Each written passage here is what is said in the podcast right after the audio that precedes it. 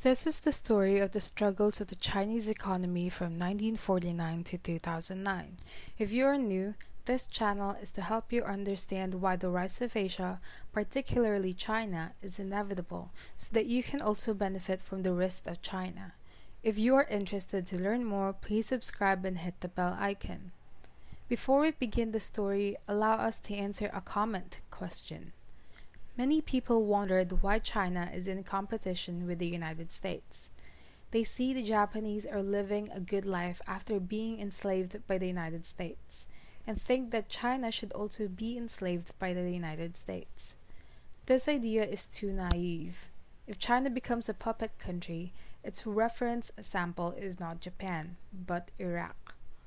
China did not even have the qualification to be a vassal state like Japan and South Korea because such a large country would cause a sense of insecurity to the sovereign state and inevitably be dismembered. When the dismemberment is over, the puppet nations will be allowed to continue fighting each other to consume the extra population.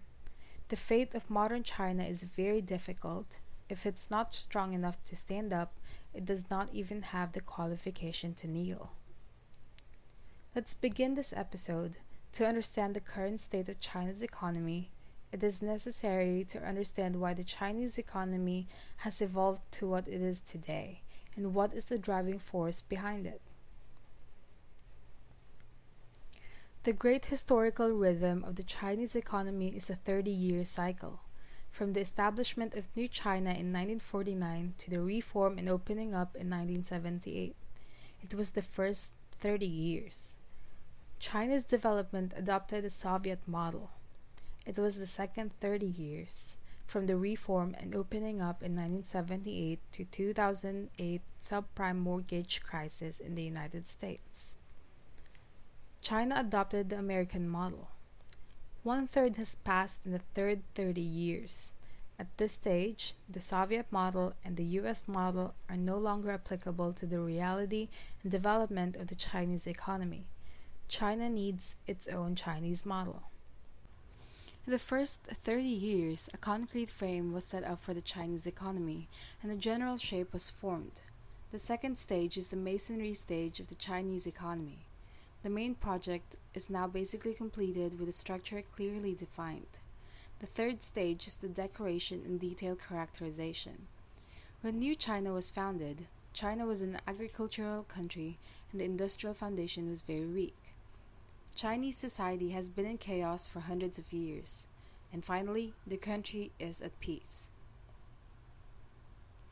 On the one hand, its economic development is over a hundred years behind the West. On the other hand, there is no technical accumulations. This was the economic situation faced after the founding of New China. Such a low starting point determines that China must learn from advanced countries in order to develop its economy. At that time, the most advanced countries in the world were the United States and the Soviet Union. China wanted to be their students. But why should they teach China to develop industrial technology? Apart from the exchange of interest, China, as an agricultural country, has nothing to offer in exchange for industrial technology with the US and the Soviet Union. Soviet Union was the only plausible teacher to help China. In exchange, China was forced into the Korean War started by Soviet Union. A Korean peninsula under its complete control is not only a nightmare for the United States and Japan, but also a nightmare for China. No matter who controls the Korean peninsula, it is not in China's interest. China knew that the Korean War was a trap, but in the end, for the sake of geopolitical security, China could not afford not to fight. American fighters were too close to the political heart of China. After China repelled American troops from North Korea, the Soviet Union started to give industrial aid to China. This is the second exchange of interest between China and the Soviet Union. The first was to join the Soviet Union against the United States. The benefits of the exchange of the Korean War was the Soviet Union's large scale industrial technical assistance to China and the export of some nuclear technologies. During the Korean War, the United States used nuclear blackmail against China. In order to take control of its own destiny, China must have nuclear weapons. It was with the nuclear technology exported from the Soviet Union and coupled with the efforts of scientists returning from studying abroad, China has initially mastered nuclear weapons technology. Since the late 1950s, the Soviets saw that China's nuclear industry began to have initial results, and its insecurity broke out. Border skirmishes brought Sino Soviet relations to a freezing point. At the same time, the United States was under a lot of pressure due to the aggressive expansion of the Soviet. It is in need of China to help relieve some of the Soviet Union's pressure. This paved the way for the normalization of Sino US relations. Since the technical assistance of the Soviet camp was cut off, if China wants to obtain a new source of technology, it can only join the American camp. But just as the Soviet Union was afraid of China becoming stronger, China would also bring insecurity to the United States. In 1978, China announced the policy of reform and opening up, but there are also needed to be an exchange of interest between China and American before it would help China. This exchange of interest with the United States was China's counterattack against Vietnam in 1978. After defeating Vietnam, China not only avenged the failure of the United States in Vietnam, but also countered the global expansion of the Soviet Union. During this short honeymoon period in the 1980s, the United States and Europe gave very limited technical exports to China because in the late 1980s, China did not collapse with the Soviet Union. The honeymoon period soon ended. With the disintegration of the Soviet Union, the United States no longer needs to unite China against the Soviet Union, and there is no more exchangeable interest with China.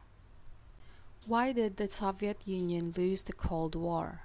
At that time, the total population of the Soviet Union in Eastern Europe was more than 300 billion, with the United States, Europe, and Japan combined. The industrialized population was about three times that of the Soviet Union. As industrial technology becomes more complex and the system becomes larger, the United States still has enough population to divide production, but the Soviet Union cannot.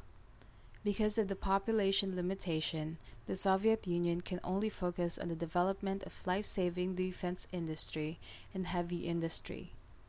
Structural defects have led to increasing economic problems in the Soviet Union. It was not the peaceful evolution of the Americans that disintegrated the Soviet, but the economic collapse.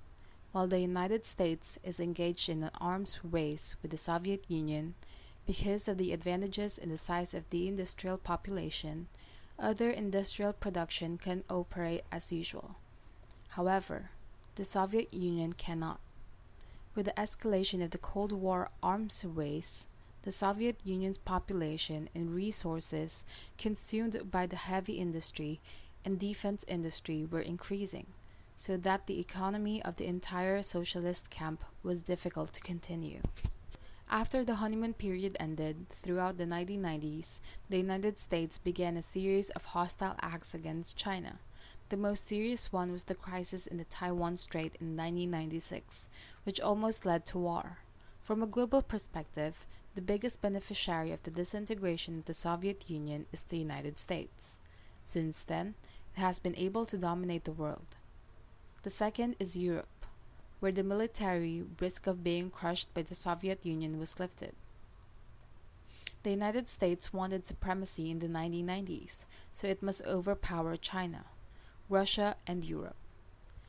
Europe was the most active at the time, thinking that once the Soviet Union disintegrated, Europe could restore its pre World War II glory through political and economic integration. Europe could be another pole of the world. Even after the Soviet Union collapsed, Europe was still unable to compete with Russia militarily. Europe thought that it was possible to use the power of the United States to defeat Russia. The Kosovo War was a great show of the four forces of China, the United States, Russia, and Europe after the Cold War. After this war, the bubbles in the multipolar world pattern were punctured by the United States. Russia was also extremely humiliated in the war. The army prepared for intervention in Kosovo. Then the United States told Russia that if you dare to move, I will not loan money to you. The Russian hurriedly went home. The European Union was also awakened, realizing that without independent military power, it could only be a fantasy. It also understood that they were only vassals of the United States. For the United States, his global domination strategy is to prevent the emergence of another powerful country, while also preventing the integration of Eurasia. Europe has capital and technology. Russia has resources, and China has a population. With such integration, the United States is marginalized. No matter how strong the aircraft carrier is, it can't drive on land to fight the Chinese and Russian army. In order to prevent Russia, China, and Europe from teaming up, the United States needs to divide and conquer. First, it has to do business with China and exchange interest. This business is to put China into the World Trade Organization and bind Sino US interests together. The United States believes that this tactic can once and for all eliminate the illusions of China, Russia, and Europe about the multipolar world pattern. The American calculation at the time was if China is allowed to join the World Trade Organization, China may become stronger. If China is not allowed to join the World Trade Organization, it will only push China towards the integration of the Eurasian continent. The integrated Eurasian continent is more terrible than a China that is strong alone. Although he is afraid of China's potential, he has no better choice. The American plan was to tie China and its own interests together and let Europe and Russia fight each other. The United States can do nothing and still maintain global hegemony. Isn't this wonderful? It must be said that the Americans played really beautiful moves. China's accession to the World Trade Organization marks the bankruptcy of the multipolar world, and the United States has finally realized the dream of hegemony under the rule of the world. The importance of China's accession to the World Trade Organization is evident from the following data. From 1990 to 2000, China's foreign direct investment balance was 500 billion US dollars. From 2001 to 2010, the figure was 1.8 trillion US dollars. The vitality and energy brought to China's economy by the first decade in the World Trade Organization can be said to exceed the sum of the first 50 years of New China. The magic of industrialization brought about by capital, manpower, and technology has made the Chinese economy full of flesh and blood. In the Americans' vision, China was just a large Malaysia. If China only exchanges pants for planes, there will not be too much imbalance in the Sino US economy. The decade after China's accession to the World Trade Organization is a honeymoon period between China and the United States, which has brought huge growth to the Chinese economy. Unexpectedly, by the United States, China's industrial upgrading is too fast and its competitive advantage is too strong. China has transformed from a large Malaysia into an industrial power in just 10 years. As China's industrial upgrading accelerates, the trade imbalance between China and the United States has become more and more serious. The 2008 subprime mortgage crisis represented the collapse of the existing global trade pattern led by the United States. We will continue this great story of China's economic struggle in the next episode. Creating original content is hard work. Your support is what keeps me going. Please like and share this video and leave your comments below. You can also donate to this channel by clicking the link in the description below. Thank you.